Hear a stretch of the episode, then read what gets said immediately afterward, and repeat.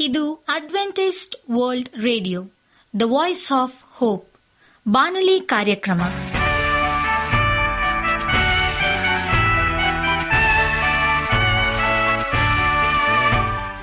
ನಮಸ್ಕಾರ ಪ್ರೀತಿಯ ಕೇಳುಗರೆ, ನಾನು ನಿಮ್ಮ ಆಕಾಂಕ್ಷ ಪಾಲ್. ನಮ್ಮ ನಿಲಯದ ಕನ್ನಡ ಕಾರ್ಯಕ್ರಮಕ್ಕೆ ತಮ್ಮೆಲ್ಲರಿಗೂ ಆತ್ಮೀಯ ಸುಸ್ವಾಗತ. ಮುಂದಿನ ಮೂವತ್ತು ನಿಮಿಷಗಳಲ್ಲಿ ಸುಮಧುರ ಹಾಡುಗಳು ಹಾಗೂ ದೇವರ ವಾಕ್ಯವನ್ನು ಕೇಳೋಣ. ಈ ಕಾರ್ಯಕ್ರಮವು ನಿಮಗೆ ಸಂತೋಷ ತರಲೆಂದು ದೇವರಲ್ಲಿ ಪ್ರಾರ್ಥಿಸುತ್ತೇವೆ. ಈ ಕಾರ್ಯಕ್ರಮದ ಪ್ರಾರಂಭದಲ್ಲಿ ಸುಮಧುರ ಗೀತೆಯನ್ನು ಆಲಿಸೋಣ.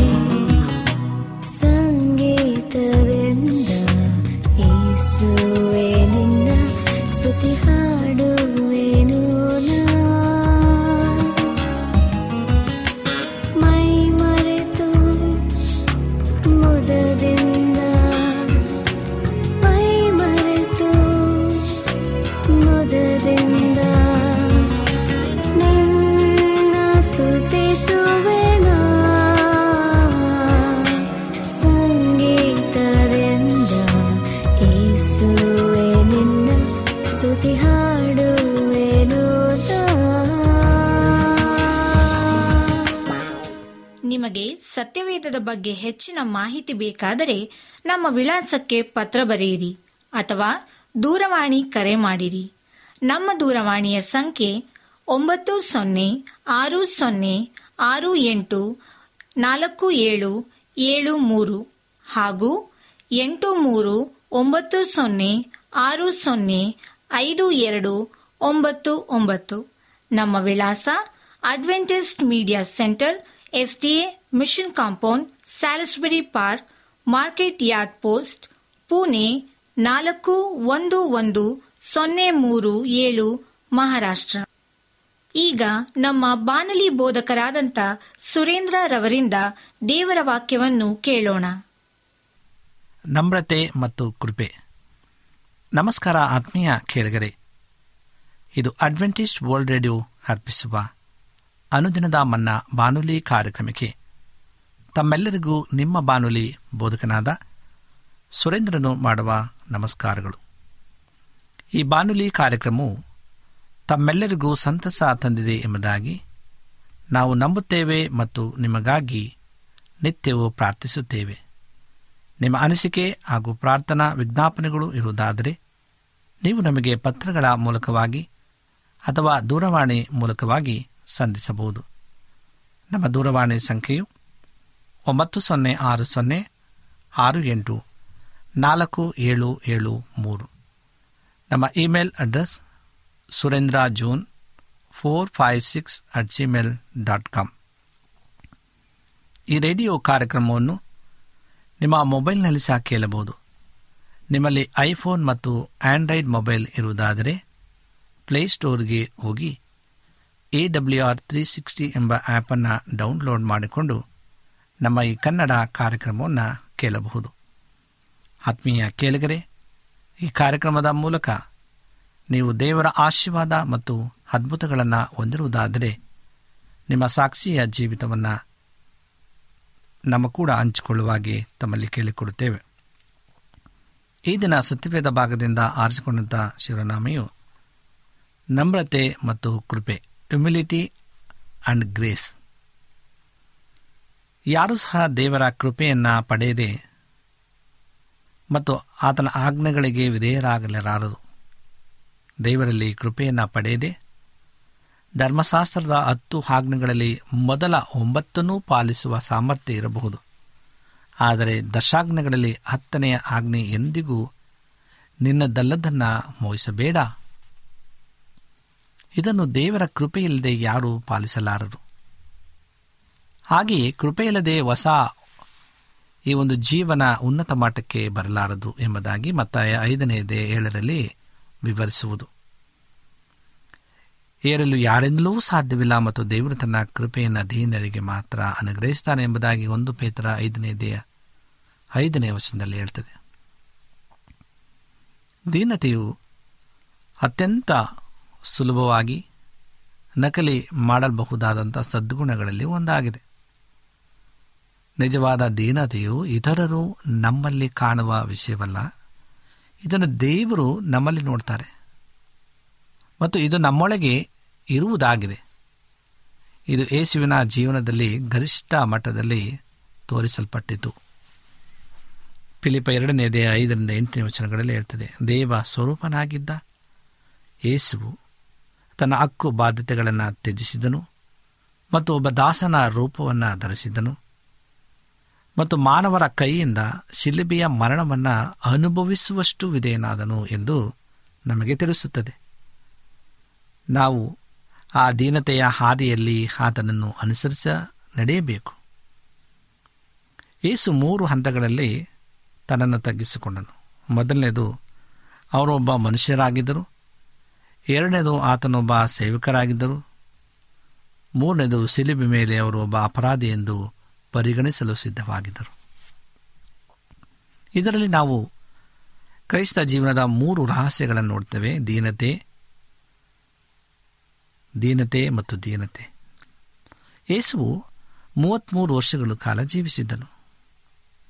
ಸೊ, ನೋಡಿದ ದೇವದೂತರು ಅವರು ಅಷ್ಟು ದೀನತೆಯಿಂದ ಇತರರ ಸೇವೆ ಮಾಡುವುದನ್ನು ಮತ್ತು ಬಾಧೆ, ನಿಂದೆ ಹಾಗೂ ನೋವುಗಳನ್ನು ತಾಳ್ಮೆಯಿಂದ ಸಹಿಸುವುದನ್ನು ನೋಡಿ ಆಶ್ಚರ್ಯಗೊಂಡಿರಬೇಕು. ಅವರು ವರ್ಷಾನುಗಟ್ಟಲೆ ಆತನನ್ನು ಪರಲೋಕದಲ್ಲೇ ಆರಾಧಿಸುವ ಅನುಭವವನ್ನು ಹೊಂದಿದ್ದರು. ಆದರೆ ಅವರು ಭೂಲೋಕದಲ್ಲಿ ಆತನ ನಡವಳಿಕೆಯನ್ನು ನೋಡಿದಾಗ ಅವರು ದೇವರ ಸ್ವಭಾವದ ಬಗ್ಗೆ ಹೆಚ್ಚಿನ ತಿಳುವಳಿಕೆಯನ್ನು ಪಡೆದರು. ಅವರು ತಗ್ಗಿಸಿಕೊಳ್ಳುವಿಕೆ ಮತ್ತು ದೀನತೆ, ಯೇಸು ಪರಲೋಕದಲ್ಲಿದ್ದ ಅಷ್ಟು ವರ್ಷಗಳಲ್ಲಿ ಅವರು ಇದನ್ನು ನೋಡಿರಲಿಲ್ಲ. ಮತ್ತು ಅರ್ಥ ಮಾಡಿಕೊಂಡಿರಲಿಲ್ಲ ಈಗ ದೇವರು ಕ್ರೈಸ್ತ ಸಭೆಯಲ್ಲಿ ನಮ್ಮ ಮೂಲಕ ಕ್ರಿಸ್ತನ ಅದೇ ಆತ್ಮವನ್ನು ಪರಲೋಕದಲ್ಲಿರುವ ದೇವದೂತರಿಗೆ ತೋರಿಸಲು ಬಯಸ್ತಾರೆ. ಎಪೇಸ ಮೂರನೇದೇ ಎತ್ತರಲ್ಲಿ ಹೇಳಿರುವಂತೆ ಈಗ ನಮ್ಮಲ್ಲಿ ಮತ್ತು ನಮ್ಮ ನಡತೆಯಲ್ಲಿ ದೇವದೂತರು ಏನನ್ನು ನೋಡ್ತಾರೆ? ನಮ್ಮ ನಡತೆಯು ದೇವರಿಗೆ ಮಹಿಮೆಯನ್ನು ತರುತ್ತದೋ? ದೀನತೆಯು ಎಲ್ಲ ಸದ್ಗುಣಗಳಿಗಿಂತ ಮಿಗಿಲಾದದ್ದೆಂದು ನೆನಪಿನಲ್ಲಿ ಇಟ್ಟುಕೊಳ್ಳಿರಿ. ನಾವು ಏನಾಗಿದ್ದೇವೋ ಮತ್ತು ಏನನ್ನ ಹೊಂದಿದ್ದೇವೋ ಎಲ್ಲವೂ ದೇವರಿಂದ ಬಂದಂಥ ವರಗಳೆಂದು ದೀನತೆಯು ಒಪ್ಪಿಕೊಳ್ಳುತ್ತದೆ. ಎಲ್ಲ ಮನುಷ್ಯರನ್ನು ವಿಶೇಷವಾಗಿ ಬಲಹೀನರು, ನಯ ನಾಜುಕು ಇಲ್ಲದವರು, ಬುದ್ಧಿ ಮಾಧ್ಯಮರು ಮತ್ತು ಬಡವರು, ಇವರೆಲ್ಲರನ್ನು ಶ್ರೇಷ್ಠರು ಮತ್ತು ಅಮೂಲ್ಯರೆಂದು ಎಣಿಸುವುದಕ್ಕೆ ನಮಗೆ ದೀನತೆ ಬೇಕಾಗಿದೆ. ಇಂತಹ ದೀನತೆಯು ದೀನತೆಯ ಮಣ್ಣಿನಲ್ಲಿ ಮಾತ್ರ ದೇವರಾತ್ಮನ ಫಲವು ನಿಮಗೆ ಸದ್ಗುಣಗಳನ್ನು ವೃದ್ಧಿಯಾಗ್ತದೆ. ಆದ್ದರಿಂದ ಯಾವಾಗಲೂ ನೀವು ನಿಮ್ಮನ್ನು ನ್ಯಾಯ ವಿಚಾರಣೆ ಮಾಡಿಕೊಂಡು ದೇವರಿಗೆ ಸಲ್ಲಬೇಕಾದಂಥ ಘನತೆ, ಶ್ರೇಷ್ಠ ಮಹಿಮೆಯನ್ನು ನೀವು ನಿಮಗೆ ತೆಗೆದುಕೊಳ್ಳುವಂತಹ ಅಗತ್ಯ ವಿಷಭರಿತ ಆಲೋಚನೆಯು ನಿಮ್ಮ ಹೃದಯವನ್ನು ಎಂದಿಗೂ ಪ್ರವೇಶಿಸದಂತೆ ಖಚಿತಪಡಿಸಿಕೊಂಡು ಜೀವಿಸಬೇಕು. ಯೇಸುವಿನ ದೀನತೆಯನ್ನು ಸದಾಕಾಲ ಧ್ಯಾನಿಸಿರಿ. ಇದು ನಾನು ನಿಮಗೆ ಕೊಡುವಂಥ ಅತ್ಯಂತ ಪ್ರಮುಖ ಉಪದೇಶವಾಗಿದೆ. ಯೇಸುವು ತನ್ನ ಎಪ್ಪತ್ತು ಮಂದಿ ಶಿಷ್ಯರೊಂದಿಗೆ, ದೆವ್ವಗಳು ನಿಮಗೆ ಅಧೀನವಾಗಿವೆಂದು ಸಂತೋಷ ಪಡೆದೆ ನಿಮ್ಮ ಹೆಸರುಗಳು ಪರಲೋಕದಲ್ಲಿ ಬರೆದಿರುತ್ತವೆ ಎಂದು ಸಂತೋಷ ಪಡೆಯಿರಿ ಎಂಬುದಾಗಿ ಹೇಳಿದನು. ಲೋಕ ಹತ್ತನೇದೇ ಇಪ್ಪತ್ತರಲ್ಲಿ. ಪ್ರೇರೆ ಈ ಒಂದು ಸಂಗತಿಗಳಿಗಾಗಿ ನಾವು ಸಂತೋಷಿಸುವುದು ಏನಾಗಿರ್ತದೆ ಮೊದಲನೇದಾಗಿ ನೋಡ್ತೇವೆ, ನಾವು ಏನಾಗಿದ್ದೇವೋ ಅದಕ್ಕಾಗಿ. ನಾವು ಮಾಡಿರುವ ಕಾರ್ಯಗಳಿಗಾಗಿ ಮತ್ತು ನಾವು ಏನು ಮಾಡಬಲ್ಲೆವು ಅದಕ್ಕಾಗಿ. ಆದರೆ, ಈ ಕೆಳಗಿನ ಸಂಗತಿಗಳನ್ನು ನಾವು ಆನಂದಿಸಬೇಕು. ದೇವರು ಏನಾಗಿದ್ದಾರೋ ಅದಕ್ಕಾಗಿ ನಾವು ಆನಂದ ಪಡಬೇಕು ದೇವರು ಮಾಡಿರುವ ಕಾರ್ಯಗಳಿಗಾಗಿ ನಾವು ಆನಂದ ಪಡಬೇಕು. ದೇವರು ಏನು ಮಾಡಲಿದ್ದಾರೋ ಅದಕ್ಕಾಗಿ ನಾವು ಆನಂದ ಪಡಬೇಕು. ನಾವು ಯಾವುದನ್ನು ಚೆನ್ನಾಗಿ ಮಾಡುತ್ತೇವೋ ಅದಕ್ಕಾಗಿ ಸಂತೋಷಿಸಿದರೆ, ನಾವು ನಮಗೆ ಮಹಿಮೆಯನ್ನು ಪಡೆಯುತ್ತೇವೆ ಮತ್ತು ಇತರ ವಿಶ್ವಾಸಿಗಳಿಗಿಂತ ಶ್ರೇಷ್ಠರು ಎಂದು ಎನಿಸಿಕೊಳ್ಳುತ್ತೇವೆ ಇದೇ ಪರಿಸಾಯತನವಾಗಿದೆ. ಇದರಿಂದ ನಾವು ನಮ್ಮ ಕೈಗಳು ನಿರ್ಮಿಸಿದ ಸಂಗತಿಗಳಲ್ಲಿ ಉಲ್ಲಾಸಪಟ್ಟಂತಾಗುತ್ತದೆ ಎಂಬುದಾಗಿ ಅಪೋಸ ಕೃತುಗಳು ಏಳನೇ ದೇಹ ನಲವತ್ತೊಂದನೇ ವಚನ ಹೇಳ್ತದೆ. ಆ ಕಾರ್ಯಗಳು ದೆವ್ವಗಳನ್ನು ಬಿಡಿಸುವುದು, ರೋಗಗಳನ್ನು ಗುಣಪಡಿಸುವುದು, ದೇವರ ವಾಕ್ಯಗಳನ್ನು ಬೋಧಿಸುವುದು, ಲೇಖವನ್ನು ಬರೆಯುವುದು ಅತಿಥಿ ಸತ್ಕಾರ ಮಾಡುವುದು, ರುಚಿಕರವಾದ ಅಡುಗೆಯನ್ನು ತಯಾರಿಸುವುದು, ವಾಹನವನ್ನು ಚೆನ್ನಾಗಿ ಓಡಿಸುವುದು, ಅಥವಾ ನಾವು ನಿಪುಣತೆಯಿಂದ ಮಾಡುವ ಯಾವುದೇ ಲೌಕಿಕ ಕಾರ್ಯ ಆಗಿರಬಹುದು. ನಾವು ನಮಗೆ ಮಹಿಮೆ ತಂದುಕೊಳ್ಳುವುದಕ್ಕೆ ಅನೇಕ ಮಾರ್ಗಗಳಿವೆ. ಆದರೆ ಇವೆಲ್ಲವೂ ವಿಗ್ರಹಾರಾಧನೆಯಾಗಿದೆ. ಅದಾಗೂ ನಾವು ದೇವರು ಮಾಡಿದ ಕಾರ್ಯಗಳಲ್ಲಿ ಮಾತ್ರ ಸಂತೋಷಿಸಿದರೆ ಅದು ನಮ್ಮನ್ನು ದೀನರಾಗಿ ಇರಿಸುತ್ತದೆ. ಮತ್ತು ಆಗ ನಾವು ಇತರ ವಿಶ್ವಾಸಿಗಳಿಗೆ ನಾವು ಸಮಾನನಾಗಿರುತ್ತೇವೆ. ಮತ್ತು ಹೀಗೆ ಕ್ರಿಸ್ತನ ದೇಹವನ್ನು ಕಟ್ಟಬಹುದಾಗಿದೆ. ಅಪೋಸ್ತರ್ ಪೌಲನ್ನು ಹೇಳ್ತಾನೆ, ಎರಡು ಕೊರಿಂದ ಎರಡು ಹದಿನಾಲ್ಕರಲ್ಲಿ ಹೇಳಿರುವ ಮಾತು ದೇವರಿಗೆ ಸ್ತೋತ್ರವಾಗಲಿ. ದೇವರು ನಮ್ಮನ್ನು ಯಾವಾಗಲೂ ಅವರ ಜಯದೋಸ್ತವನೊಡನೆ ಮುನ್ನಡೆಸುತ್ತಾರೆ. ಇದಿನ ವಚನವನ್ನು ನಾವು ಹೇಳ್ತದೆ ಹೀಗೆ ವಿವರಿಸ್ತದೆ ದೇವರು ದೇವರಿಗೆ ಧನ್ಯವಾದಗಳು. ಕ್ರಿಸ್ತನು ನಮ್ಮಲ್ಲಿ ಏನು ಕಾರ್ಯ ಮಾಡಿದ್ದಾನೋ ಅದರಿಂದ ದೇವರು ನಮ್ಮ ಮೇಲೆ ಜಯಶಾಲಿಯಾಗಿದ್ದಾರೆ. ಆದ್ದರಿಂದ ನಾವು ನಮ್ಮ ಜೀವಿತದಲ್ಲಿ ವಿಜಯೋತ್ಸವದಲ್ಲಿ ಜೀವಿಸಲು ನಮ್ಮ ಜೀವನದ ಪ್ರತಿಯೊಂದು ಕ್ಷೇತ್ರದಲ್ಲೂ ದೇವರು ನಮ್ಮ ಮೇಲೆ ಜಯ ಹೊಂದಬೇಕು. ಮುಂದೆ ಬರಲಿರುವ ಒಂದು ದಿನದಲ್ಲಿ ಪ್ರತಿಯೊಬ್ಬರು ಮನಕಾಲೂರಿ ಯೇಸುವನ್ನು ತಮ್ಮ ಒಡೆಯನು ಕರ್ತನು ಎಂದು ಸ್ವೀಕರಿಸುತ್ತಾರೆ ಎಂಬುದಾಗಿ ಪಿಲಿಪ ಎರಡು ಅದೇ ಹತ್ತು ಮತ್ತು ಹನ್ನೊಂದನೇ ವಚನ ಹೇಳ್ತದೆ. ಆದರೆ ಅದಕ್ಕೆ ಮೊದಲು ಈಗ ಯೇಸುವಿಗೆ ನಿಮ್ಮ ಶರೀರ ಭಾವದ ಪ್ರತಿಯೊಂದು ದುರಾಸೆಯು ತಲೆಬಾಗಬೇಕು ಮತ್ತು ಆತನೇ ಒಡೆಯನೆಂದು ಕರ್ತನೆಂದು ಒಪ್ಪಿಕೊಳ್ಳಬೇಕು. ನಿಮ್ಮ ಮೇಲೆ ದಬ್ಬಾಳಿಕೆ ಮಾಡುತ್ತಿರುವ ದುರಾಸೆಗಳು ಸೋತು ತಲೆವಾಗಬೇಕು ಮತ್ತು ಏಸುವೆ ನಿಮ್ಮ ದೇಹದ ಒಡೆಯನು ಕರ್ತನು ಎಂದು ಒಪ್ಪಿಕೊಳ್ಳಬೇಕು. ಕರ್ತನ ಖಡ್ಗವು ತಲೆಯಿಂದ ಪಾದದವರೆಗೆ ಸಕಲ ನರಪ್ರಾಣಿಗಳ ಮೇಲೆ ಬೀಳುವುದು. ಆಗ ಕರ್ತನ ಎಲ್ಲ ಜನರ ವಿರುದ್ಧವಾಗಿ ತನ್ನ ಖಡ್ಗವನ್ನು ಎತ್ತಿದ್ದಾನೆ, ಅವರಿಗೆ ಗೊತ್ತಾಗುವುದು ಎಂಬುದಾಗಿ. ಹೆಜ್ಕೇಲಿನ ಪ್ರವಾದನೆ ಗ್ರಂಥ ಇಪ್ಪತ್ತ ಒಂದನೇ ದೇಹ ನಾಲ್ಕು ಮತ್ತು ಐದನೇ ವರ್ಷ ಹೇಳ್ತದೆ. ದೇವರು ನಮಗಾಗಿ ಸಂಕಲ್ಪಿಸಿದ ಗುರಿ ಎಲ್ಲದರಲ್ಲೂ ಯೇಸು ಕ್ರಿಸ್ತನೇ ಪ್ರಾಮುಖ್ಯನಾಗಿದ್ದಾನೆ. ಪ್ರೇರೆ ಕೊಲಸ್ಯ ಒಂದು ಹದಿನೆಂಟರಲ್ಲಿ ಇರ್ತದೆ ನೀವು ಕೂಡ ಇದನ್ನೇ ನಿಮ್ಮ ಗುರಿಯಾಗಿಸಿಕೊಂಡರೆ ಆಗ ಎಲ್ಲ ಸಮಯದಲ್ಲಿ, ನಿಮ್ಮ ಜೀವನದಲ್ಲಿ ಮತ್ತು ನೀವು ಆತನಿಗಾಗಿ ಸಾಕ್ಷಿ ನೀಡುವುದರಲ್ಲಿ ನೀವು ದೇವರ ಸಹಾಯವನ್ನು ಪಡೆಯುವಿರಿ ಎಂಬುದಾಗಿ. ನಿಮ್ಮ ಪ್ರತಿಯೊಂದು ಕಾರ್ಯದಲ್ಲೂ ಕ್ರಿಸ್ತನಿಗೆ ಸಹಾಯ ಪಡೆಯುವಿರಿ ಎಂದು ನೀವು ನಂಬಬಹುದು. ನಿಮ್ಮ ಪ್ರತಿಯೊಂದು ಕಾರ್ಯದಲ್ಲಿ ಕ್ರಿಸ್ತನಿಗೆ ಮೊದಲನೆಯ ಸ್ಥಾನ ಕೊಡಬೇಕು.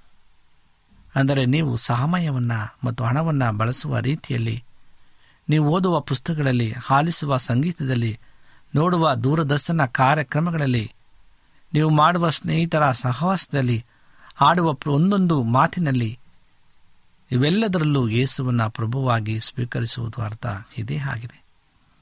ಹೀಗೆ ಮಾಡಿದರೆ ಮಾತ್ರ ದೇವರು ಪ್ರತಿಯೊಂದು ಕ್ಷೇತ್ರದಲ್ಲೂ ನಿಮ್ಮನ್ನು ಆಳುತ್ತಿದ್ದಾರೆಂದು ನೀವು ಖಚಿತಪಡಿಸಿಕೊಳ್ಳಬಹುದಾಗಿದೆ. ಇದು ಒಂದು ರಾತ್ರಿಯಲ್ಲಿ ಆಗುವ ಕಾರ್ಯವಲ್ಲ. ಆದರೆ ಇದನ್ನು ನಿಮ್ಮ ದೀರ್ಘಾವಧಿಯ ಗುರಿಯನ್ನಾಗಿಸಿಕೊಂಡು ಅದಕ್ಕಾಗಿ ಶ್ರಮಿಸಬೇಕು. ಆಗ ನೀವು ದಿನದಿಂದ ದಿನಕ್ಕೆ ಮತ್ತು ವರ್ಷದಿಂದ ವರ್ಷಕ್ಕೆ ಆ ಗುರಿಯ ಹತ್ತಿರ ನಡೆಯುತ್ತೀರಿ. ಏಸು ಲೋಕದ ಪಾಪಗಳನ್ನು ಒತ್ತ ದೇವರ ಕುರುಮರಿಯಾಗಿದ್ದನ್ನು ಒದಿಸುವುದಕ್ಕಾಗಿ ಕೊಲ್ಲುವುದಕ್ಕಾಗಿ ನೇಮಿಸಿದ ಕುರಿಗಳು ಎಂಬ ಕಾರ್ಯವನ್ನು ಈಗ ನಾವು ಹೊಂದಿದ್ದೇವೆ. ರೋಮಾಪುರ ಪತ್ರಕ್ಕೆ ಎಂಟು ಮೂವತ್ತಾರಲ್ಲೇ ಇರ್ತದೆ ನಾವು ನಮ್ಮ ವಿರುದ್ಧ ಇತರರು ಮಾಡುವ ಪಾಪಗಳನ್ನು ಸಹಿಸಿಕೊಳ್ಳಬೇಕು. ಮೋರೆಯ ಬೆಟ್ಟದಲ್ಲಿ ನಡೆದ ಹಾಗೆ ಕಟ್ಟಿಗೆಯು ಬೆಂಕಿಯು ತಯಾರಾಗಿದೆ. ನಮ್ಮ ಜೀವನದ ಸಂದರ್ಭಗಳು, ಆದರೆ ಈಗ ಉತ್ತರಿಸಬೇಕಾದ ಪ್ರಶ್ನೆ. ಇಸಾಕನು ಅಬ್ರಹಾಮನು ಆದಿಕಾಂಡ ಇಪ್ಪತ್ತೆರಡು ಏಳರಲ್ಲಿ ಕೇಳಿದಂತೆ, ಹೋಮಕ್ಕೆ ಬೇಕಾದಂಥ ಕುರಿ ಎಲ್ಲಿದೆ? ಇದಕ್ಕೆ ಸಿಕ್ಕುವ ಜವಾಬು ನೀನೇ, ಆ ಕುರಿಮರಿಯಾಗಿರಬೇಕು ಎಂಬುದಾಗಿದೆ. ಒಂದು ಕುರಿತ ಎರಡನೇ ಅಧ್ಯಾಯ ಹದಿನಾಲ್ಕು ಮತ್ತು ಹದಿನೈದರಲ್ಲಿ, ನಾವು ಪ್ರಾಕೃತ ಮನುಷ್ಯರು ಹಾಗೂ ಆತ್ಮಿಕ ಮನುಷ್ಯರು ಎಂದು ಓದುತ್ತೇವೆ. ಒಬ್ಬ ಪ್ರಾಣದಿಂದ ನೆಲೆಸಲ್ಪಡುವ ಕ್ರೈಸ್ತ ಮತ್ತು ಒಬ್ಬ ಆತ್ಮಿಕ ಕ್ರೈಸ್ತನ ನಡುವೆ ಅಪಾರವಾದಂಥ ಅಂತರವಿದೆ. ದೇವಜ್ಞಾನವನ್ನು ಮಾನವ ಬುದ್ಧಿವಂತಿಕೆಯು ಅರಿಯಲಾರದು ಯಾಕೆಂದರೆ ಅಲ್ಲಿ ಹೇಳಲ್ಪಟ್ಟಿರುವಂತೆ ಪ್ರಾಕೃತ ಮನುಷ್ಯನು ದೇವರ ವಿಷಯಗಳಲ್ಲಿ ಅಂಗೀಕರಿಸುವುದಿಲ್ಲ. ಅವು ಅವನಿಗೆ ಉಚಿತನವಾಗಿ ತೋರುತ್ತದೆ. ಅವು ಆತ್ಮ ವಿಚಾರದಿಂದ ತಿಳಿಯತಕ್ಕವು ಆಗಿರುವುದರಿಂದ ಅವನು ಅವುಗಳನ್ನು ಗ್ರಹಿಸಲಾರನು. ದೇವರಾತ್ಮನಿಂದ ನಡೆಸಿಕೊಳ್ಳುವವನು ಎಲ್ಲವನ್ನ ವಿಚಾರಿಸಿ ತಿಳಿದುಕೊಳ್ಳುತ್ತಾನೆ ಆದರೆ ಇವನನ್ನು ಯಾವನೂ ವಿಚಾರಿಸಿ ತಿಳಿದುಕೊಳ್ಳುವುದಿಲ್ಲ. ಕಣ್ಣು ಮತ್ತು ಕಿವಿ ವಿಭಿನ್ನವಾಗಿರುವಂತೆ ಮನಸ್ಸು ಮತ್ತು ಆತ್ಮವು ವಿಭಿನ್ನವಾಗಿವೆ. ಹೇಗೆ ಒಬ್ಬ ವ್ಯಕ್ತಿಯು ಉತ್ತಮ ಶ್ರವಣಶಕ್ತಿಯನ್ನು ಹೊಂದಿದ್ದರೂ ಕುರುಡನಾಗಿರಲು ಸಾಧ್ಯವಿದೆಯೋ ಹಾಗೆಯೇ ಒಬ್ಬ ವ್ಯಕ್ತಿಯು ಬುದ್ಧಿಶಕ್ತಿಯನ್ನು ಮೇಧಾವಿಯಾಗಿದ್ದು ಆತ್ಮಿಕವಾಗಿ ಸತ್ತಿರಬಹುದು. ಅಥವಾ ಇದಕ್ಕೆ ಪ್ರತಿಯಾಗಿ ಆತ್ಮಿಕ ನಿಪುಣತೆಯಲ್ಲಿ ಲೌಕಿಕ ಜಾಣತನ ಇಲ್ಲದಿರಬಹುದು. ಪ್ರಾಪಂಚಿಕ ಕಾರ್ಯಗಳನ್ನು ನಿಭಾಯಿಸಲು ನಮಗೆ ಚುರುಕಾದ ಬುದ್ಧಿಯು ಅವಶ್ಯವಾಗಿದೆ. ಆದರೆ ದೇವರ ಕುರಿತಾದ ವಿಷಯಗಳಲ್ಲಿ ನಮ್ಮ ಆತ್ಮದ ಸ್ಥಿತಿ ಪ್ರಾಮುಖ್ಯವಾಗಿರುತ್ತದೆ. ದೇವರ ಜ್ಞಾನವನ್ನು ಪಡೆಯಲು ನಮಗೆ ಪವಿತ್ರಾತ್ಮನ ಪ್ರಕಟಣೆ ಅವಶ್ಯಕವಾಗಿದೆ ಮತ್ತು ಇದನ್ನು ದೀನತೆಯುಳ್ಳ ಜನರಿಗೆ ಮಾತ್ರ ನೀಡಲಾಗ್ತದೆ. ಅಂದರೆ ಶಿಶುಗಳಂತೆ ದೀನತೆಯ ಮನೋಭಾವವನ್ನು ಹೊಂದಿರುವವರಿಗೆ. ಮತ್ತಾಯ ಹನ್ನೊಂದನೇದೇ ಇಪ್ಪತ್ತ ಐದನೇ ವಚನದಲ್ಲಿ ಹೇಳ್ತದೆ. ಆದರೆ ಬುದ್ಧಿವಂತರಿಗೆ ಅಲ್ಲ, ಅವರಲ್ಲಿಯೂ ದೀನತೆ ಇದ್ದಾಗ ಇದು ಸಾಧ್ಯವಾಗುತ್ತದೆ. ಒಬ್ಬ ಬುದ್ಧಿವಂತ ಮನುಷ್ಯನು ದೀನನಾಗಿರುವುದು ಕಷ್ಟ, ಆದರೂ ಅದು ಅಸಾಧ್ಯವಲ್ಲ. ಸ್ವನೀತಿಯುಳ್ಳ ಒಬ್ಬ ಪರಿಸಾಯನಿಗೆ ತಾನು ಪಾಪಿಯನ್ನು ಒಪ್ಪಿಕೊಳ್ಳುವುದು ಕಷ್ಟಕರವಾದರೂ ಅಸಾಧ್ಯವಲ್ಲ ಎಂಬುದಕ್ಕೆ ಇದನ್ನು ಹೋಲಿಸಬಹುದು. ವೇಶ್ಯೆಯರು ಮತ್ತು ಕಳ್ಳರು ಬಹಳ ಸುಲಭವಾಗಿ ತಾವು ಪಾಪಿಗಳನ್ನು ಒಪ್ಪಿಕೊಳ್ಳುತ್ತಾರೆ. ದೈವಿಕ ಪ್ರಕಟಣೆ ವಿಷಯದಲ್ಲೂ ಹಾಗೆಯೇ. ವಿದ್ಯಾಭ್ಯಾಸವಿಲ್ಲದ ಒಬ್ಬ ಮನುಷ್ಯನು ತಾನು ಬುದ್ಧಿವಂತನಲ್ಲವೆಂದು ಒಪ್ಪಿಕೊಳ್ಳುವುದು ಸುಲಭ. ಹಾಗಾಗಿ ಆತನು ಹೆಚ್ಚು ತ್ವರಿತವಾಗಿ ದೈವಿಕ ಪ್ರಕಟಣೆಯನ್ನು ಪಡೆಯಬಹುದು. ಅದಕ್ಕಾಗಿ ಯೇಸು ತನ್ನ ಹೆಚ್ಚಿನ ಸಮಯವನ್ನು ಶಾಸ್ತ್ರಾಭ್ಯಾಸ ಮಾಡದ ಮೂರು ಮೀನುಗಾರರೊಂದಿಗೆ ಕಳೆದರು. ಪೈತ್ರ, ಯೋಕೋಬ ಮತ್ತು ಯೋಹಾನ. ಏಕೆಂದರೆ ಅವರು ಆತ್ಮೀಕ ವಿಷಯಗಳಿಗೆ ಬಹಳ ತ್ವರಿತವಾಗಿ ಸ್ಪಂದಿಸುತ್ತಿರುವುದನ್ನು ಆತನು ಕಂಡುಕೊಂಡನು. ಇದೇ ಕಾರಣಕ್ಕಾಗಿ ಪರಿಸಯರಿಗೆ ಕ್ರಿಸ್ತನ ಸ್ವೀಕರಿಸುವುದು ಬಹಳ ಕಷ್ಟಕರವೆಂದು ಕಂಡುಬಂತು ಏಕೆಂದರೆ ಬುದ್ಧಿಶಕ್ತಿಯಿಂದ ಅವರಲ್ಲಿ ಉನ್ನತವಾದ ಹೆಮ್ಮೆಯು ತಾವು ಆತ್ಮಿಕವಾಗಿ ಮೂರ್ಖರೆಂದು ಒಪ್ಪಿಕೊಳ್ಳದಂತೆ ಅವರನ್ನು ತಡೆಯುತ್ತಿತ್ತು. ನೀವು ಬುದ್ಧಿಜೀವಿಗಳು ಮತ್ತು ಬುದ್ಧಿವಂತ ಕಾಲೇಜು ವಿದ್ಯಾರ್ಥಿಗಳೊಂದಿಗೆ ಹೆಚ್ಚಾಗಿ ಬೆರೆಯುತ್ತಿದ್ದರೆ ನೀವು ಇದನ್ನು ನೆನಪಿನಲ್ಲಿ ಇಟ್ಟುಕೊಳ್ಳಬೇಕಾಗುತ್ತದೆ ದೇವರ ಮುಂದೆ ಮಾನವ ಬುದ್ಧಿವಂತಿಕೆ ಯಾವುದೇ ಮೌಲ್ಯವಿಲ್ಲ. ದೇವರಿಗೆ ಇದು ನಮ್ಮ ಮೈ ಬಣದಷ್ಟೇ ಚಿಕ್ಕ ವಿಷಯವಾಗಿದೆ. ಈ ಎರಡು ಅಂಶಗಳು ನಮಗೆ ಹುಟ್ಟಿದಂದಾಗಿನಿಂದಲೇ ಪ್ರಾಪ್ತವಾದವುಗಳು ಮತ್ತು ಜನರು ಹುಟ್ಟಿದಾಗಲೇ ಪಡೆದಂಥ ಈ ಸಂಗತಿಗಳು ದೇವರ ಮುಂದೆ ಅವರಿಗೆ ಯಾವ ಲಾಭವನ್ನೂ ಒದಗಿಸುವುದಿಲ್ಲ. ದೇವರ ದೃಷ್ಟಿಯಲ್ಲಿ ಜಾಣತನವು, ಮಾನವ ನೀತಿವಂತಿಕೆಯ ಹಾಗೆ ಹುಲಸು ಬಟ್ಟೆಯಂತಿವೆ. ಏಷಾಯ ಅರವತ್ನಾಲ್ಕು ಹಾರಲ್ಲೇ ಇರ್ತದೆ ಕ್ರಿಸ್ತನು ನಮ್ಮನ್ನು ಸ್ವೀಕರಿಸುತ್ತಿರುವುದು ಮಾತ್ರವಲ್ಲದೆ ಆತನೇ ನಮಗೆ ಜ್ಞಾನವನ್ನು ಒದಗಿಸ್ತಾನೆ. ಒಂದು ಕೊರಿಂದ ಒಂದು ಮೂವತ್ತರಲ್ಲಿ ಇರ್ತದೆ ಅಪೋಸ್ತ ಪೌಲನ ಹಾಗಿನ ಒಬ್ಬ ಸ್ವಾನೇತಿವಂತ ಪರಿಸಾಯನು ಮತ್ತು ಅತಿ ಬುದ್ಧಿವಂತನು ಇವೆರಡೂ ರಕ್ಷಿಸಲ್ಪಡುವುದಕ್ಕೆ ತಡೆಯಾಗುತ್ತದೆ. ರಕ್ಷಣೆ ಹೊಂದಿದ ಮಾತ್ರವಲ್ಲದೆ ಆತನು ಕ್ರಿಸ್ತನ ಒಬ್ಬ ಶ್ರೇಷ್ಠ ಅಪೋಸ್ತನಾಗಲು ಸಾಧ್ಯವಾದದ್ದನ್ನು ನೋಡಿ ನಾವು ಪ್ರೋತ್ಸಾಹಿಸಲ್ಪಡುತ್ತೇವೆ. ಆದರೆ ಆತನು ತನ್ನನ್ನು ನಿರಂತರವಾಗಿ ತಗ್ಗಿಸಿಕೊಂಡದ್ದೇ ಇದಕ್ಕೆ ಕಾರಣವಾಗಿತ್ತು. ಆತನು ಕೊರಿಂತದವರೊಂದಿಗೆ ಮಾತನಾಡುವಾಗ ತನ್ನ ಬುದ್ಧಿಶಕ್ತಿಯನ್ನು ಆಧರಿಸಿಕೊಳ್ಳಬಾರದು ಎಂಬ ಭಯ ಅಥವಾ ಜಾಗರೂಕತೆ ಅವನಲ್ಲಿತ್ತು. ಹಾಗಾಗಿ ಆತನ ಅವರ ನಡುವೆ ಬಲಹೀನನು, ಭಯಪಡುವವನು, ಬಹು ನಡುಗುವವನು ಆಗಿದ್ದನು. ಆತ್ಮೀಯ ಪ್ರೇರೆ ಇಂದು ನಾವು ಈ ಅಂತ್ಯಕಾಲದಲ್ಲಿ ಜೀವಿಸ್ತಾ ಇದ್ದೇವೆ. ಆದ್ದರಿಂದ ನಮ್ಮನ್ನು ನಾವು ದೀನತೆ, ತಗ್ಗಿನಲ್ಲಿ, ನಮ್ಮಲ್ಲಿ ಅದು ಬಂದಂಥ ಪಕ್ಷದಲ್ಲಿ ನಮ್ಮಲ್ಲಿದ್ದರೆ ಎಲ್ಲವೂ ಸಹ ಅದು ಸರಿಯಾಗಿ ನಡೆಯತಕ್ಕಂಥದ್ದಾಗಿದೆ. ದೇವರ ವಾಕ್ಯಗಳನ್ನು ಆಶೀರ್ವಾದ ಮಾಡಲಿ. ನಮ್ಮ ಕಣ್ಣುಗಳನ್ನು ಮುಚ್ಚಿ ಪ್ರಾರ್ಥನೆಯನ್ನು ಮಾಡಿಕೊಳ್ಳೋಣ. ಭೂಮಿ ಆಕಾಶಗಳ ಒಡೆಯನೆ ಸರ್ವಸಕ್ತನೇ ಪರಿಶುದ್ಧನ ಅಂತ ದೇವರೇ, ನಿನಗೆ ಸ್ತೋತ್ರಪ್ಪ. ನೀನು ಮಾಡಿದಂಥ ಎಲ್ಲ ಉಪಕಾರಗಳಿಗಾಗಿ ಸ್ತೋತ್ರ. ನೀನು ಕೊಟ್ಟಂಥ ಆಶೀರ್ವಾದಕ್ಕಾಗಿ ಸ್ತೋತ್ರ, ಸ್ವಾಮಿ. ನಮ್ರತೆ ಮತ್ತು ಕೃಪೆ ಎಂಬುದಾಗಿ ಇದನ್ನು ಸಂದೇಶವನ್ನು ಕೇಳಿದ್ದೇವೆ. ನಮ್ಮಲ್ಲಿ ಆ ನಮ್ರತೆ ಮತ್ತು ಕೃಪೆಯನ್ನು ಅನುಗ್ರಹಿಸಿಕೊಡು. ನಿನ್ನ ಮಕ್ಕಳಾಗಿ ನಾವು ಜೀವಿಸುವಂತೆ ಸಹಾಯ ಮಾಡು. ಒಂದು ವೇಳೆ ನಾವು ನಿನ್ನಲ್ಲಿ ಬಿಟ್ಟು ಹೋಗಿದ್ದ ಪಕ್ಷದಲ್ಲಿ, ತಿರುಗಿ ಬಂದು ಕರ್ತನೆ, ನಮ್ಮ ಪಾಪಗಳನ್ನು ಆರೈಕೆ ಮಾಡಿಕೊಂಡು ನಿನ್ನಲ್ಲಿ ನಾವು ನಮ್ರತೆಯಿಂದ ಕೃಪೆಯನ್ನು ಹೊಂದುವಂತೆ ಸಹಾಯ ಮಾಡು. ತಲೆಬಾಗತಕ್ಕಂಥ ಪ್ರತಿಯೊಬ್ಬ ಮಕ್ಕಳನ್ನು ಆಶೀರ್ವಾದ ಮಾಡು. ವಾಕ್ಯಗಳನ್ನು ಕೇಳುತ್ತಿರುವಂಥ ಎಲ್ಲ ನಿನ್ನ ಪ್ರಿಯ ಮಕ್ಕಳನ್ನು ಆಶೀರ್ವಾದ ಮಾಡು. ನಿನ್ನ ಕೃಪೆಯಿಂದ ತುಂಬಿಸು. ಪ್ರಾರ್ಥನೆ ಕೇಳೋದಕ್ಕಾಗಿ ಸ್ತೋತ್ರ. ಎಲ್ಲ ವಿಜ್ಞಾಪನೆಗಳನ್ನು ಏಸು ಕ್ರಿಸ್ತನ ನಾಮದಲ್ಲಿ ಬೇಡಿಕೊಳ್ಳುತ್ತೇವೆ ತಂದೆಯೇ. ಆಮೇನ್. ನಿಮಗೆ ಸತ್ಯವೇದದ ಬಗ್ಗೆ ಹೆಚ್ಚಿನ ಮಾಹಿತಿ ಬೇಕಾದರೆ ನಮ್ಮ ವಿಳಾಸಕ್ಕೆ ಪತ್ರ ಬರೆಯಿರಿ ಅಥವಾ ದೂರವಾಣಿ ಕರೆ ಮಾಡಿರಿ. ನಮ್ಮ ದೂರವಾಣಿಯ ಸಂಖ್ಯೆ ಒಂಬತ್ತು ಸೊನ್ನೆ ಆರು ಸೊನ್ನೆ ಆರು ಎಂಟು ನಾಲ್ಕು ಏಳು ಏಳು ಮೂರು ಹಾಗೂ ಎಂಟು ಮೂರು ಒಂಬತ್ತು ಸೊನ್ನೆ ಆರು ಸೊನ್ನೆ ಐದು ಎರಡು ಒಂಬತ್ತು ಒಂಬತ್ತು. ನಮ್ಮ ವಿಳಾಸ Adventist media centre S D A mission compound Salisbury park market yard post Pune ನಾಲ್ಕು ಒಂದು ಒಂದು ಸೊನ್ನೆ ಮೂರು ಏಳು, ಮಹಾರಾಷ್ಟ್ರ. ಮತ್ತೆ ಮುಂದಿನ ಕಾರ್ಯಕ್ರಮದಲ್ಲಿ ಭೇಟಿಯಾಗುವ. ನಮಸ್ಕಾರಗಳು.